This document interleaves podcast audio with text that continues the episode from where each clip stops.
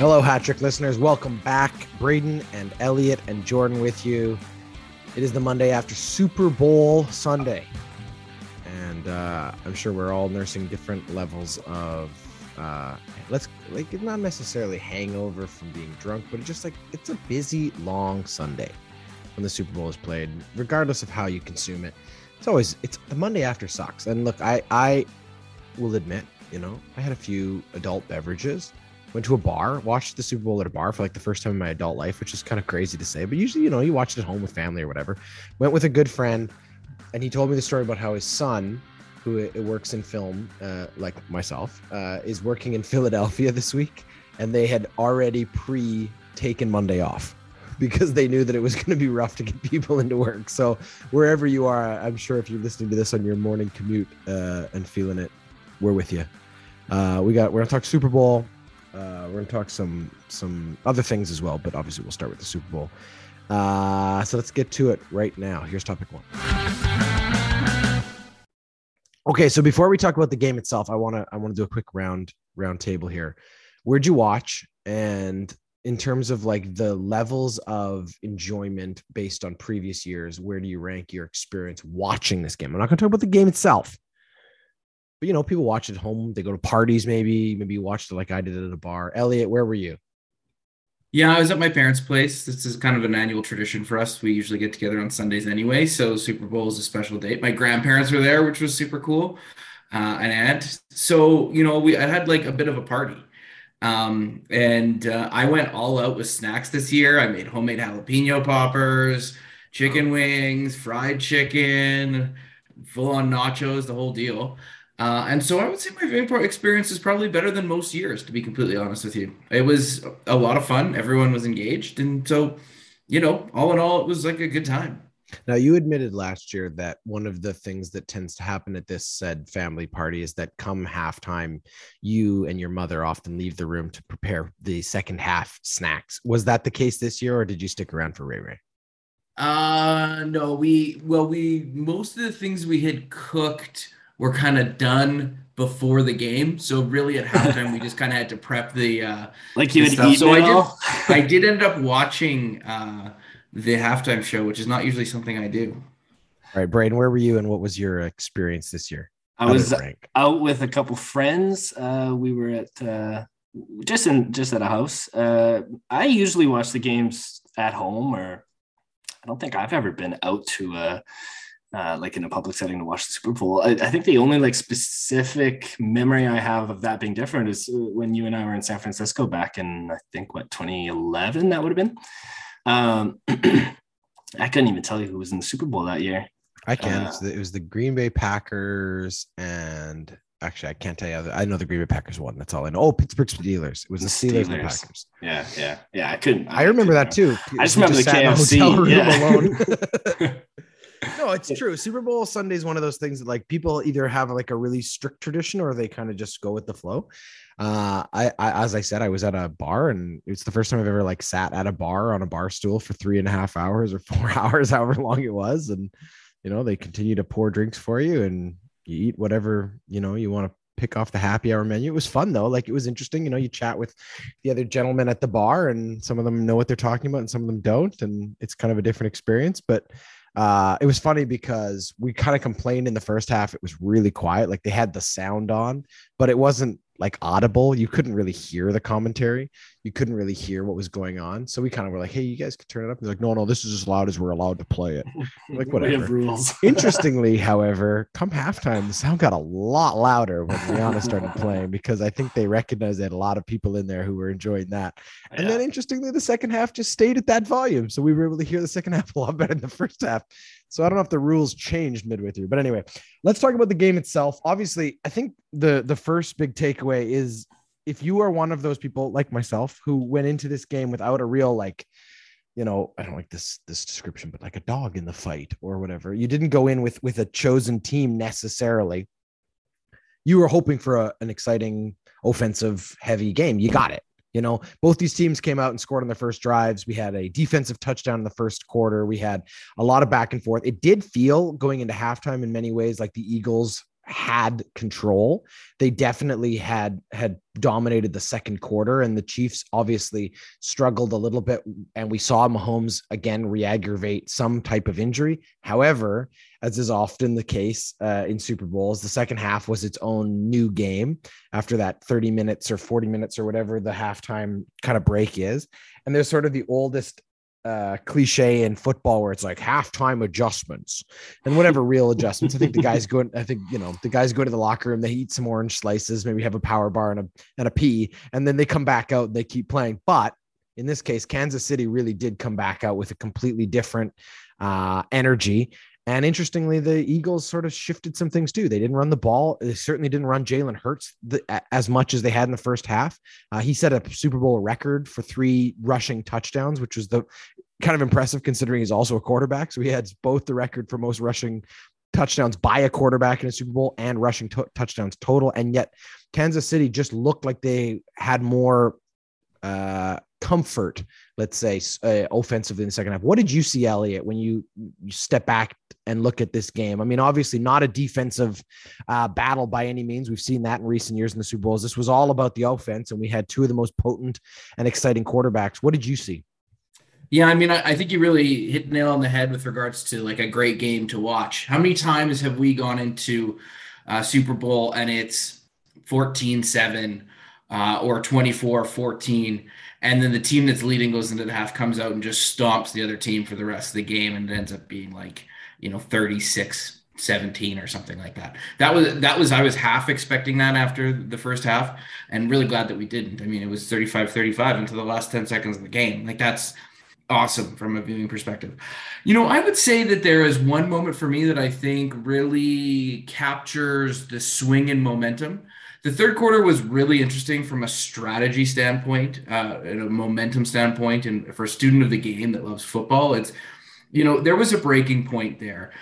For up until you know halfway through the third quarter, Kansas City's defense had been on the field a lot, and time of possession was way outside towards um, Philadelphia, and they went on a 17 play drive but Kansas City managed to hold them to just a field goal. And I think if they had scored a touchdown on that drive, uh, the game was virtually over because you would have had a beaten down defense. End. But there seemed to be this momentum that the team gained at that stop. Um, and, and I think that that was really when things shifted. I mean, obviously, Patrick Mahomes and that Kansas City offense was outstanding. Uh, there was, you know, something fell apart from the Philadelphia defense uh, side of the ball. But you know, I really think if you if you look back on this game, that drive and that that holding them to just a field goal was really the momentum swing and what really changed this football game. Braden, what did you see? Yeah, there were a lot of pivotal plays. I think there were some incredible catches. The offense was insane. Like watching I mean, Philly really had Kansas out of sorts in the first half. And I think their offense, like the way Jalen Hurts was running the ball, um, they just looked rattled and they had them down at half. And I think you mentioned like the fact that even at the bar, the sound went up at halftime. Energy exploded in the second half. I think that that's what happened essentially for the Kansas City Chiefs. They they got they got riled up in the at, inter, at the, the halftime there. Not maybe solely because of Rihanna, possibly because of hearing that, but just the energy was so much different. And like, yeah, the the there were so many moments that I was like, uh, Patrick Mahomes is going to lose that leg. Like it will fall off soon. Uh, I've been saying, I've been saying this every single time we've been previewing the Super Bowl leading up through the playoffs. Like this guy's injured badly, and he's starting to really cement a legacy here, winning an MVP on one leg. It's it's remarkable what he and that entire team. I mean, we haven't even talked about Andy Reid, but you know, talking about legacy, there's there's some really really awesome awesome milestones that took place here at this um at the Super Bowl. Well, let's acknowledge those. So, as you said, Patrick Mahomes becomes the first black quarterback to win two Super Bowls, which is pretty impressive. This was the first Super Bowl to have competing black quarterbacks play against each other. We had the first brothers on field playing against each other. Obviously, as was mentioned on uh, running down the clock this week, they we have seen brothers before compete in the Super Bowl. We had the Harbaugh Harbaugh brothers coaching in in the Super Bowl several years ago. We have also had brothers play on the same team. We've also had multiple brothers win Super Bowls with different teams. However, this was the first head-to-head matchup for the Kelce brothers. Obviously, that was a lot of fun. So lots of firsts, you know what Jason said to really Travis when he saw him after the no. He says, "Fuck you, congratulations." there you go. See, there's brotherly love right there.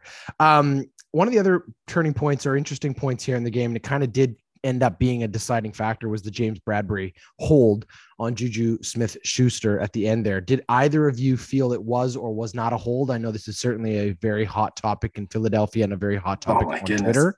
Bradberry has come out post game and said he believed it was a hold and he was hoping he would get away with it, but he agreed that he did close his hand on the jersey. So at least he sort of owned up to his part of that whole play. But one of those plays that very easily could become a quote unquote conspiracy theory fuel thing when you talk about does the NFL have a vested interest in who wins? Are the referees making calls on whatever? We'll talk about the possession conversation in a second. But for you, uh, Elliot, did you see that as a hold on on like at, at full speed? Yeah, I mean it's close. I, I think it was, but I, that's that's a weird hold. That that's a weird holding rule to begin with. Anyway, when you get the, the hold wide receiver thing is is is shifty. Um, but I think it's a hold, also, not a PI, right?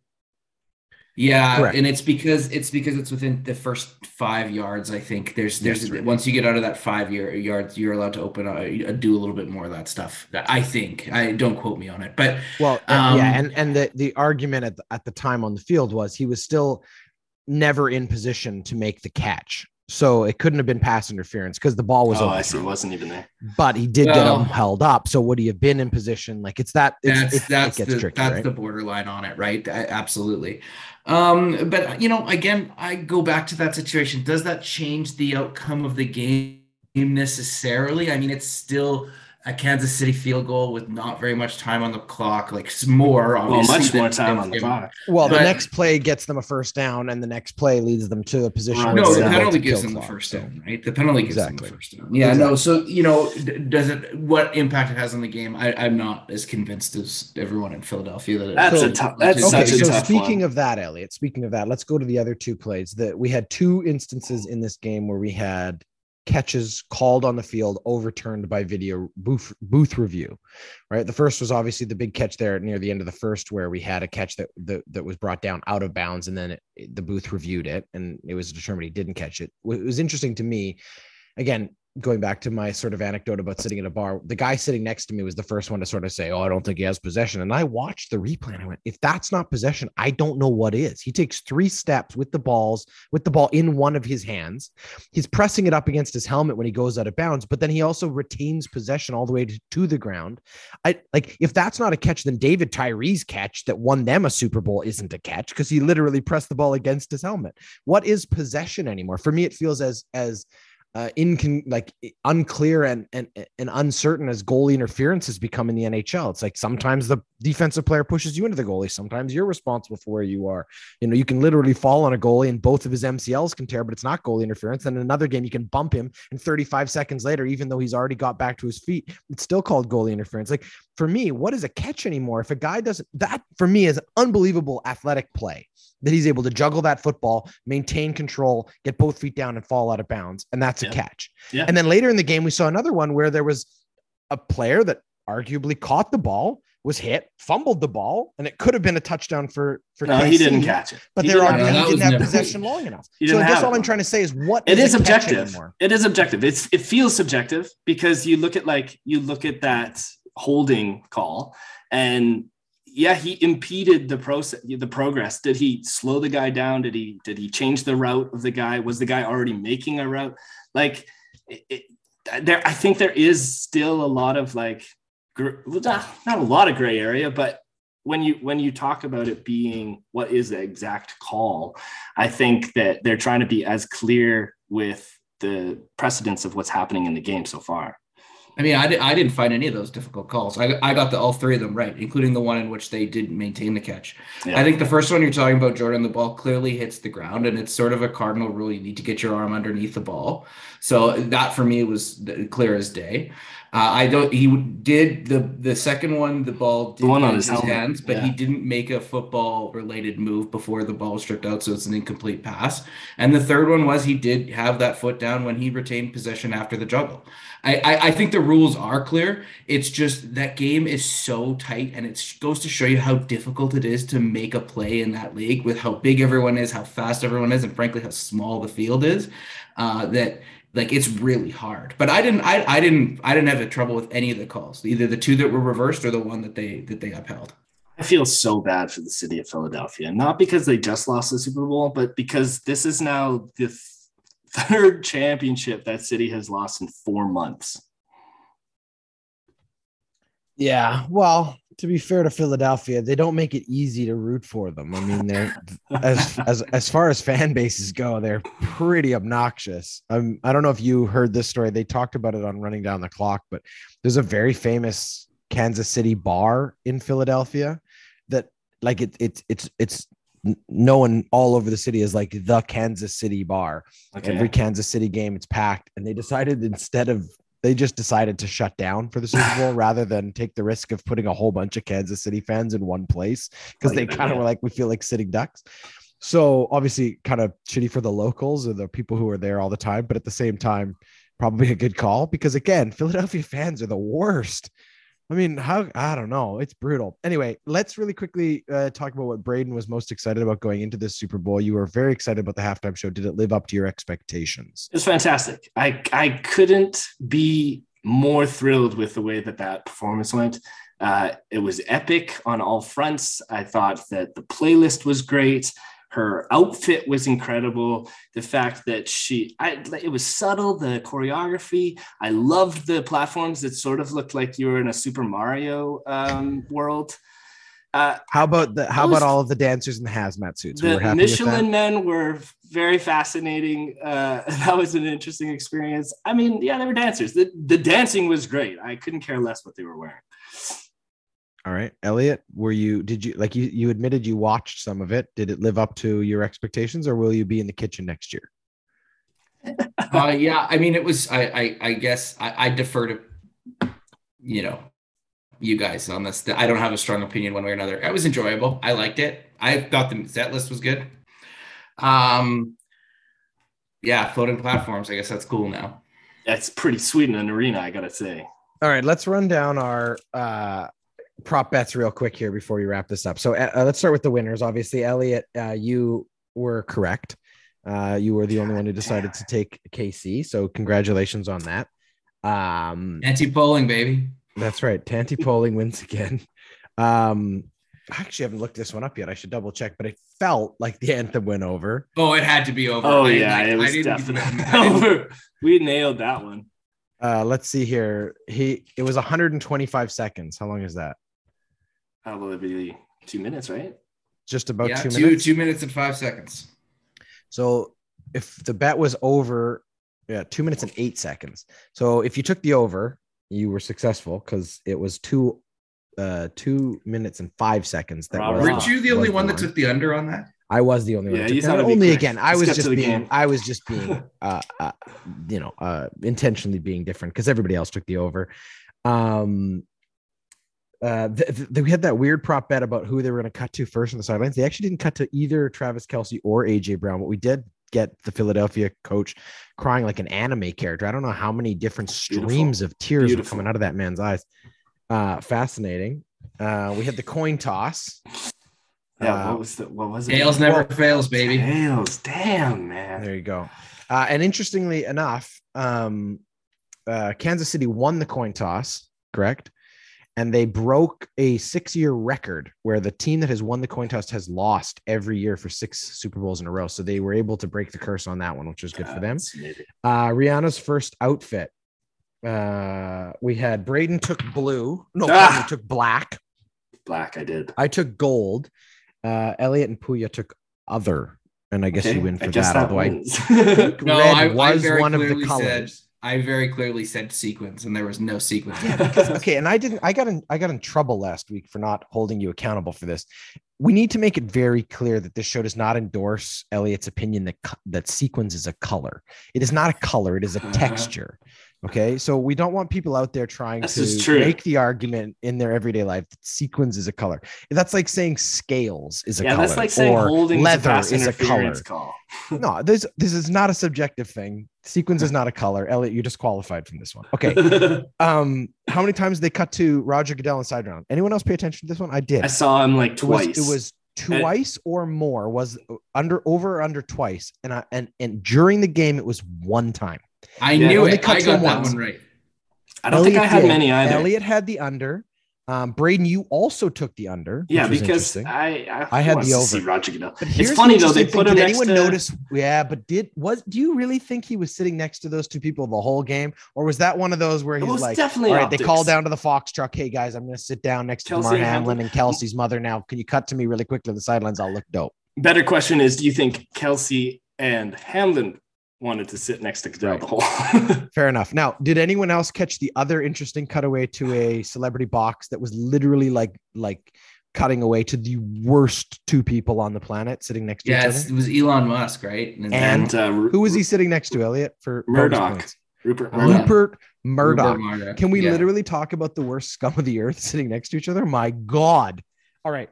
There's my political rant for the morning. Uh, and really They quickly here, Talking about Um, football, right? color of Gatorade. I think I went with blue. I was Braden close. went with blue. Elliot, you went with clear. Clear, yeah. Clear. That's what Jordan took? Purple. Grape. You took the grape. I took the grape, and the grape was right. Purple was right. Interestingly, as Elliot pointed out on our group chat, they didn't actually show it live on TV, so I'm sure there were a lot of people like, "What color was it?" But they did get some good photos. Losing Purple- millions of dollars on the line. So that's kind of fun. It's always fun. It, you know, eh, the Super Bowl is one of those weird events where a lot of people who know absolutely nothing about football watch because it's an event. It's kind of a, a, a reason to do it. You know, again, speaking as someone who sat at a bar, fascinating to watch the different energies. There were people playing like pool throughout the game. There were people sitting there having just like full throated conversations, not really watching the football game, even though they're wearing like eagle hats or whatever, pretending like they're really invested in what's going on because it's a social experience. You know, that's all it is. Um, but it's, you know, it is a cultural touch point in our calendar year. And in many ways, it's sort of the end of the really busy part of the sporting season. We move into now this weird sort of limbo stage leading up to the NBA and NHL playoffs, March Madness, obviously, all of that. But it's a big end of uh, one sort of scheduled thing. And and that's that. We didn't get a chance last week to talk about the whole Tom Brady retiring thing. Um, it's interesting too that Fox was hosting this Super Bowl, considering that is who he's now paying him $35 million. That he wasn't a part of tonight's broadcast, interestingly enough. How'd you like to be paid $35 million and not have to show up to work? Um, but it'll be interesting to see whether or not the next Fox Super Bowl has Tom Brady in the booth. Uh, any final thoughts as we wrap up our Super Bowl coverage for 2023, Elliot? Uh, just you know, another really competitive year. I felt like the two best teams in the league with the two best quarterbacks played. Um, that's awesome for football. I'm sure, and the NFL is just licking its lips. And when we get uh, when we get the record of how many people watched, I think it's going to be a really interesting number and likely a really high one, uh, which is good for the business of sports and and the NFL in particular. Uh, but again, like another great year of football, great playoffs lots of parity, really good players, really good teams. This new generation that's coming through quarterbacks is really awesome. But you, I mean, I think it's all in all a really good season. Yeah. Um, you're Great right, season. Elliot, that it's two of the that they were the two best teams, obviously both first seeds, and and moreover, I don't know if you saw the graphic that was brought up at one point. Exactly identical records, exactly identical points for the whole way through the season. Really, really impressive. These two teams, their entire seasons through, and then they gave us just an absolute uh, phenomenal f- finale. Um, and and give both quarterbacks credit because they put on a show. You know, neither defense really had significant answers. Obviously, KC gets the one and then one called back, uh, you know, uh, fumble recoveries. But really, neither defense was the story in this in this game. It was really about who was going to have last possession, and that's how it came down. Braden, final thoughts. I would love to be paid $375 million and not have to go to work. There you go. Let's leave it there for now. That is topic one. Topic two this week is brought to us by the Ordinary Podcasting Network's merchandise store. You head over to ordinarypodcasts.com right now. You will see that brand new merchandise has been dropping for the last week and a half. New items for a couple of our biggest shows are available now. You can go find a awesome sweatshirt and hat combo for running down the clock, perfect for your Super Bowl party. And the MCU and Me podcast has a whole bunch of t-shirts Trust me, there will be spoilers. Head over there today to grab something to represent your favorite podcast. Topic two this week. Um, really big story. One of the biggest stories uh, of the year. And yet it kind of, you know, it, it happened in the week leading up to the Super Bowl. So it kind of it had its moment and then it kind of disappeared. But I do think it needs a moment of acknowledgement. And we're going to spend a second to do that and also talk about sort of the bigger uh, sports implications of it. We had a what was once considered an unbreakable record fall, and really, really an impressive um, capstone to what has been a phenomenal career for one LeBron James. Uh, LeBron James breaking Kareem Abdul-Jabbar's career NBA scoring record. So that's all-time scoring. Um, and that's just regular season. Correct me if I'm wrong. Yeah, that, Braden. Yeah, the regular season, which is impressive again because of how much playoff basketball LeBron has also played. 300, or pardon me, 38,388 uh, was the record breaking a number. He had to do, he had to put 36 on the board in his game against uh, OKC uh, at home in LA uh, on, I believe it was Tuesday night, and a phenomenal um, performance. He went and put it up. Of course, the team lost, and of course, as soon as he scored the record, I think he only had one or two more baskets, so it was kind of a bit anticlimactic post that. But the point was, he knew he was close. They knew everyone knew he was close, and it, it, it was kind of one of those fun sporting moments where regardless of what you were doing, like if it if it showed up on your Twitter feed or you kind of knew it was happening, I think a lot of people tuned in there for that third quarter just to see if he would get it. A lot of people clicked on the TV, watched it happen. We haven't seen this very recently. Um, it reminded me of Gretzky's uh, Gordie Howe record, where like they he scored the goal, or in this case, he he, he hits the the drop back jumper and the game stops, Fader, and they fade, literally fade they just stop the game. And everybody comes on the court as if they've won a championship but it's really just for one moment. You know adam silver is there. They do this very sort of awkwardly choreographed ball handoff where kareem abdul-jabbar hands him a basketball and they pretended like somehow that was some kind of trophy. And it's hollywood just, man. It's hollywood. It was clumsy from that side of it but it was very meaningful and obviously it meant a lot to to LeBron, and it, it's an important record, an unbreakable record in so many ways. It stood for 33 years. I mean, that is really, really impressive. Um, and and it couldn't have been from a like the way that that Abdul Jabbar dealt with it, the way that the whole thing happened. It just it was special. It was in LA. It was kind of for me, and I don't know how you feel, Braden. We'll, I'll ask you this first, but it felt to me like the moment that like you know, look, he won a title with LA, but he's never really been a Laker you know, like like career wise, he was kind of a Cav first. I think he means more to Miami because of what he did there, but like he he was never really a Laker. There's a bunch of Lakers that are more important and will always be more important than LeBron James. But this was his Laker moment. Do you know what I mean? This was yeah. kind of the moment yeah. he's like he'll always also be a Laker. It was special. Yeah. Obviously, you watched it. How'd you feel? Yeah, I definitely watched it. I was in a few different polls around is it gonna is it gonna happen tonight? Is it not? Like I, the number was 36 to get to, and it just it was like the the atmosphere in the air. Like you said, they were at home. Kareem was in the building. Many other you know dignitaries, people close to LeBron uh, were in the building. It was just, and he's been putting up 30 point nights. It was inevitable that it was going to happen that night. And then to, you know, to, to witness that we've been witnessing greatness for 20 years and then to witness him kind of solidify something quite, um, I mean, this is, yeah, this is huge. This is really big. Um, the amounts of points that he's gotten and, and the fact that he's still as dominant as ever on one of the worst teams in the league I th- and has clearly many more years to play. He's he's going to try to make this even more unattainable for the next guy. And yeah, I just it's so great to watch. It's so great to see him kind of cementing a legacy. He he will always be in the conversation of of goat greatest of all time. I think still like he put it best. I will always pick me in that conversation, but uh, it's subjective. It's just a conversation. So I'm doing everything I can to be in that conversation. And I think that's what I love so much about LeBron and to be able to see what he did uh, Tuesday night was really special. Uh, did you watch any of it, Elliot? Did you catch any of this this as it happened, or was it more of a on on the replay front? Um, well, I like I was aware it was happening. I was traveling last week, so I was um, uh, it just made things a little bit more complicated. But I was aware in the lead up to, and actually, uh, because I was traveling, obviously I was using a bunch of Ubers, and one of my Ubers had a Laker hat on, and I talked to, and it was the day of the game, nice. and we talked at length about whether we thought it was going to happen or not, and uh, you know his fandom and that kind of thing. So I was certainly aware that it was going on. It's a remarkable feat. I mean, it, like it's an insane amount of points, and it it, it demonstrates like a regular season dominance uh, for like a length of time that is starting to become unparalleled, really, you know. Um, and it's one of the things, you know, it's another notch in the belt for LeBron around this conversation of his place in the history of the game. Yeah. I think it's really interesting.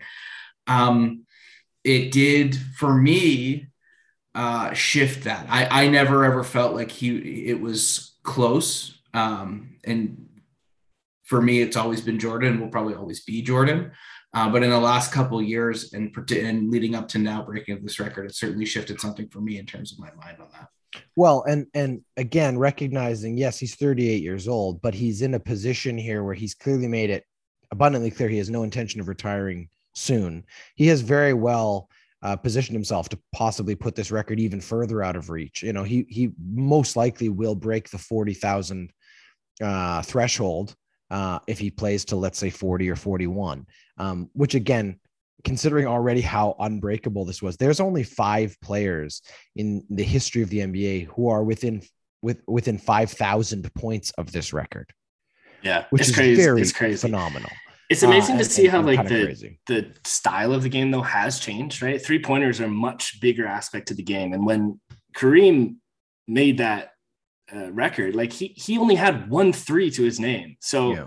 that was pretty substantial and, and, so to see just kind of the evolution of the game and how it you know how lebron was able to get even close I mean, well, he'd be, and, he'd, be nowhere and the near. longevity and the longevity of LeBron because he is 37. And also, let's recognize never played college basketball, so came into the yeah. league right out yeah. of high school, which is a big difference. Also, considering Kareem played four years of college hoops, so he had a shorter career from that perspective and a lot less points that he may or may not have been able to actually get with an extra couple years in the NBA. So very impressive from all those perspectives. What I wanted to do really quickly before we wrap this part of it up is I wanted to run you by uh, some of the other un, un touchable records. Some of the records that are also considered the the way Kareem's was. Again, I mean, 33 years. It's not surprising that for a lot of that, people thought it would never get touched. I wanted to run you by some of these other ones. We know one of one major record is probably going to fall in the next year or two, and that's Ovechkin. It looks like he has positioned himself to catch Gretzky's goals record. So Gretzky is sitting at 894 goals all time. Ovechkin second overall at 812. He needs, I believe, 86 goals, if my math is right, 82 goals to catch that. He is on pace for another 40 goal season. So he's within two or three years of catching Gretzky. Let's say he stays healthy. Now he's no young pup either, so he needs to stay healthy to be able to do that. But for the first time, again, in a very long time, that record is very much attainable. The one Gretzky has that I don't think is possible to be broken in today's modern NHL is his career uh, assists. He has 1,963 career assists. The closest closest active leader to him is Sidney Crosby, who has 899. He's a assist away from 900, but he is not. He's he's a thousand away. Like that's insane, right? Gretzky's I think pretty safe on that front, and the all time points I think will equally stay safe because of that part of it. Connor's Jerry Rice, pretty good, maybe, but he's going to have to have some phenomenal years strung well. It's possible. Mean, he's almost at 100 points. As we've already pointed out, LeBron James. Here. It's possible if LeBron James can catch Kareem Abdul-Jabbar, any of these records are capable, but we're going to need something special. They need to Jerry, add a three point goal.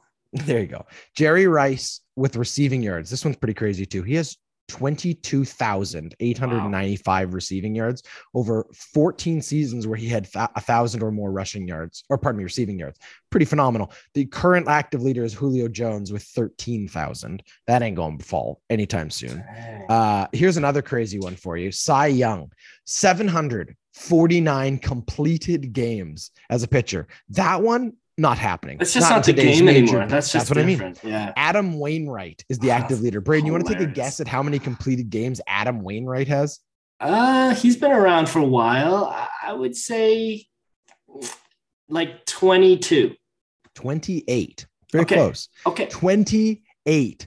He needs 700 Oh my goodness. and 21 goal or uh, completed games to catch he's Cy like, Young. He's like That one ain't happening Yeah. because the game's changed. As you said, the game has changed, right? Yeah.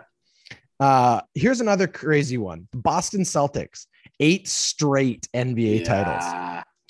Golden Oof. State, most active. They got one. They need seven more in a row to catch them. I don't see that one happening unless you get another sort of dream team scenario.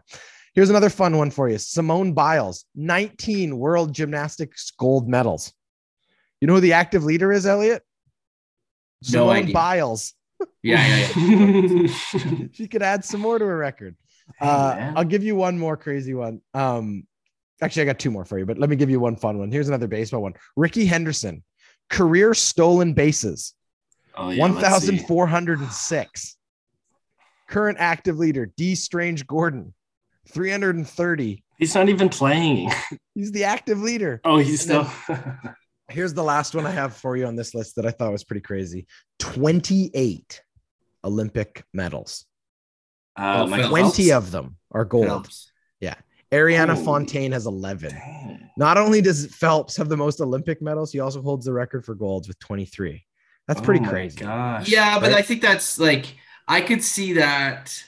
The thing about both Simone Biles and Phelps is there's so many events that you can compete in in that in that medium that I could see someone else getting there. But they were very do- they're both very dominant people. How about this one? How about this one? Ron Hunt. Can you guess what sport? No. Okay, this is baseball. 50 hit by pitches in one season. he, he perfected the art of leading into the pitch. That's awesome. Uh, Elliot, you want to, you got any for us here? Maybe in one of the sports you follow? I don't know, uh, snooker or darts or, or, uh, what was the other thing you had the other day for us? Like lawn bowling or something? Yeah, no, that was cro- croquet, of course, and uh, oh, of course. Uh, the snooker, there more than a thousand. There's one player, Ronnie O'Sullivan, who's like the greatest of all time. Right. The, the Wayne Gretzky of snooker. He's got like 1,100 century breaks in competition play. So that's literally getting a 100 points. Um, involves hitting all 15 balls in all the colors. And I won't get into the specifics around that. He's also got eight perfect games in competitive play, I believe, uh, which is 181. That's the highest score you can achieve in snooker. Those are two things. But I think the one for me that's just never going to be beat is 50 goals in 39 games by Gretzky. That's going to be, that will forever be like, that's just- yeah, it that one feels like hard. again you need something special, but again, like it, it just takes one really really special year from somebody. But eh, that's a hard one, man. Thirty nine games. I mean, that's pretty wild. Pretty wild. All right, uh, let's leave that one here for now. That's topic two. Hey, are you looking for a brand new podcast? Well, trust me, look no further than the Ellipses Thinking Podcast, a presentation of the Ordinary Podcasting Network. Greg Dowler Coltman sits down every other week with an interesting and creative person to talk about the journey that they are on through their own creative process. You can find the Ellipses Thinking podcast everywhere you get your podcasts.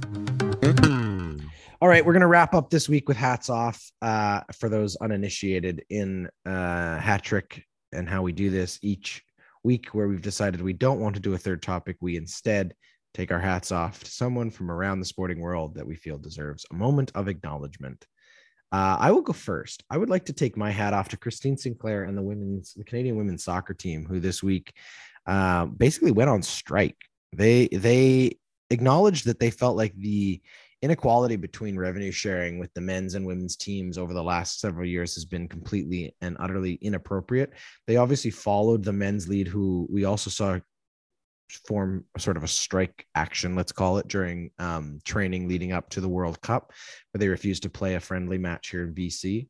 Uh, the women in this case were training in Florida and and basically walked off the job, said they weren't going to do it uh, until that they found certain you know aspects of how they funding through Soccer Canada was changed. We have acknowledged many times on this show how Soccer Canada or Canada Soccer, whichever way you put those two words, I'm not sure how it goes, has had some real trouble with how their elite programs have viewed their uh, management style, let's call it, or their lack thereof.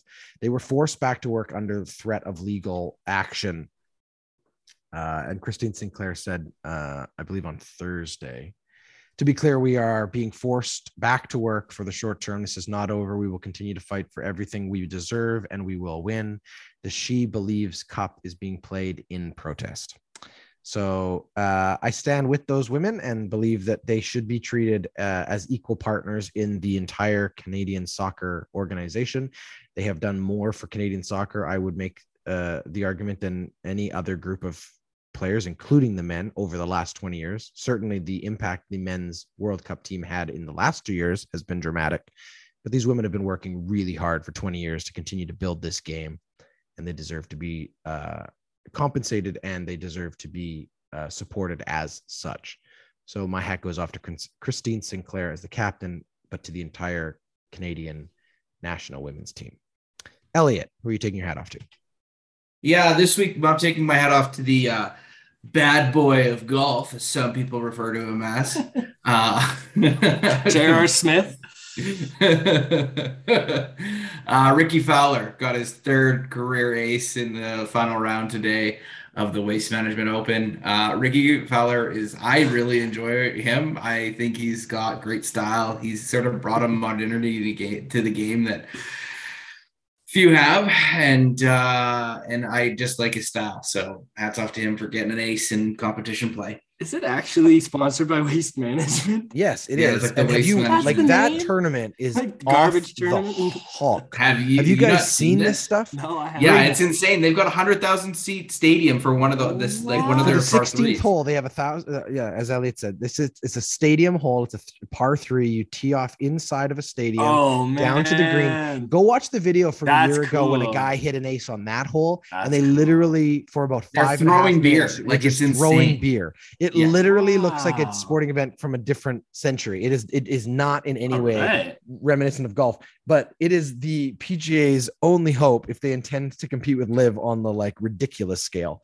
because they are winning in that front. Uh, Elliot, that's Just a good choice. Braden, who are you taking your hat off to? Uh, I'm t- tipping my hat specifically to uh, one Masai Ujiri, but to the whole NBA. I think that you guys, this was the craziest NBA trade deadline I might have ever seen some massive, massive movement uh, that took place.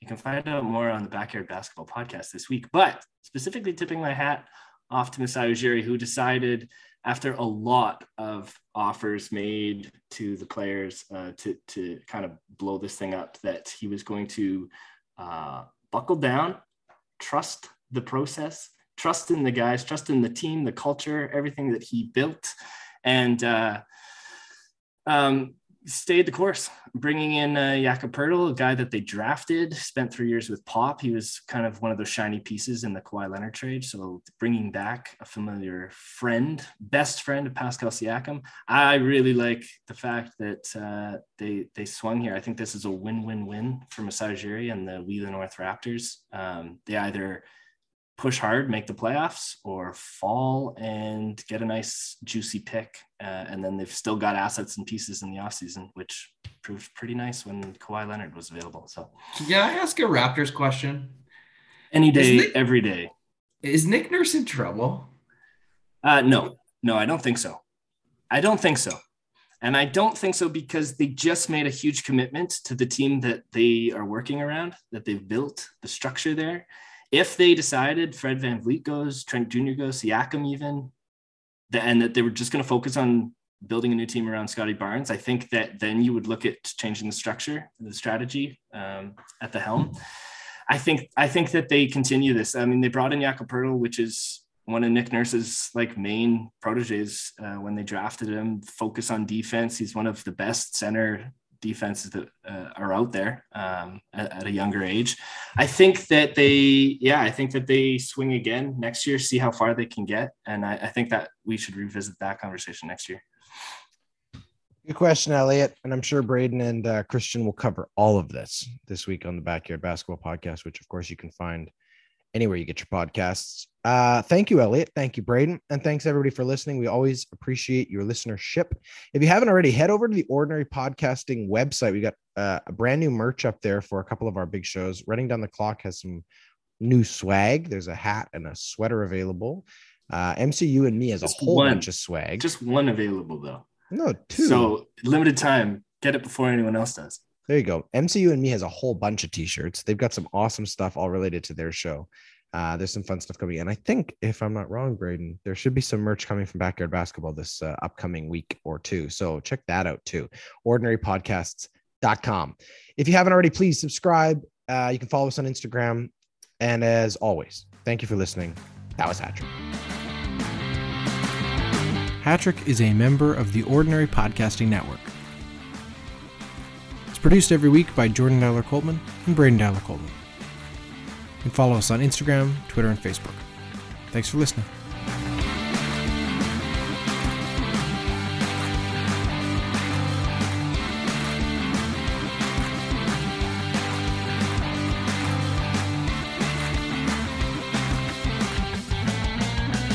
The Ordinary Podcasting Network wishes to acknowledge that the lands on which our conversations take place include Treaty 6 territory, the traditional meeting ground and home for many indigenous peoples, including the Cree, Dene, Saulteaux, Blackfoot, Métis, and the Nakota Sioux peoples, as well as the unceded territories of the Coast Salish peoples, including the territories of the Musqueam, Squamish, and Tsleil-Waututh nations. We acknowledge the many First Nations, Métis, and Inuit whose footsteps have marked these lands for generations.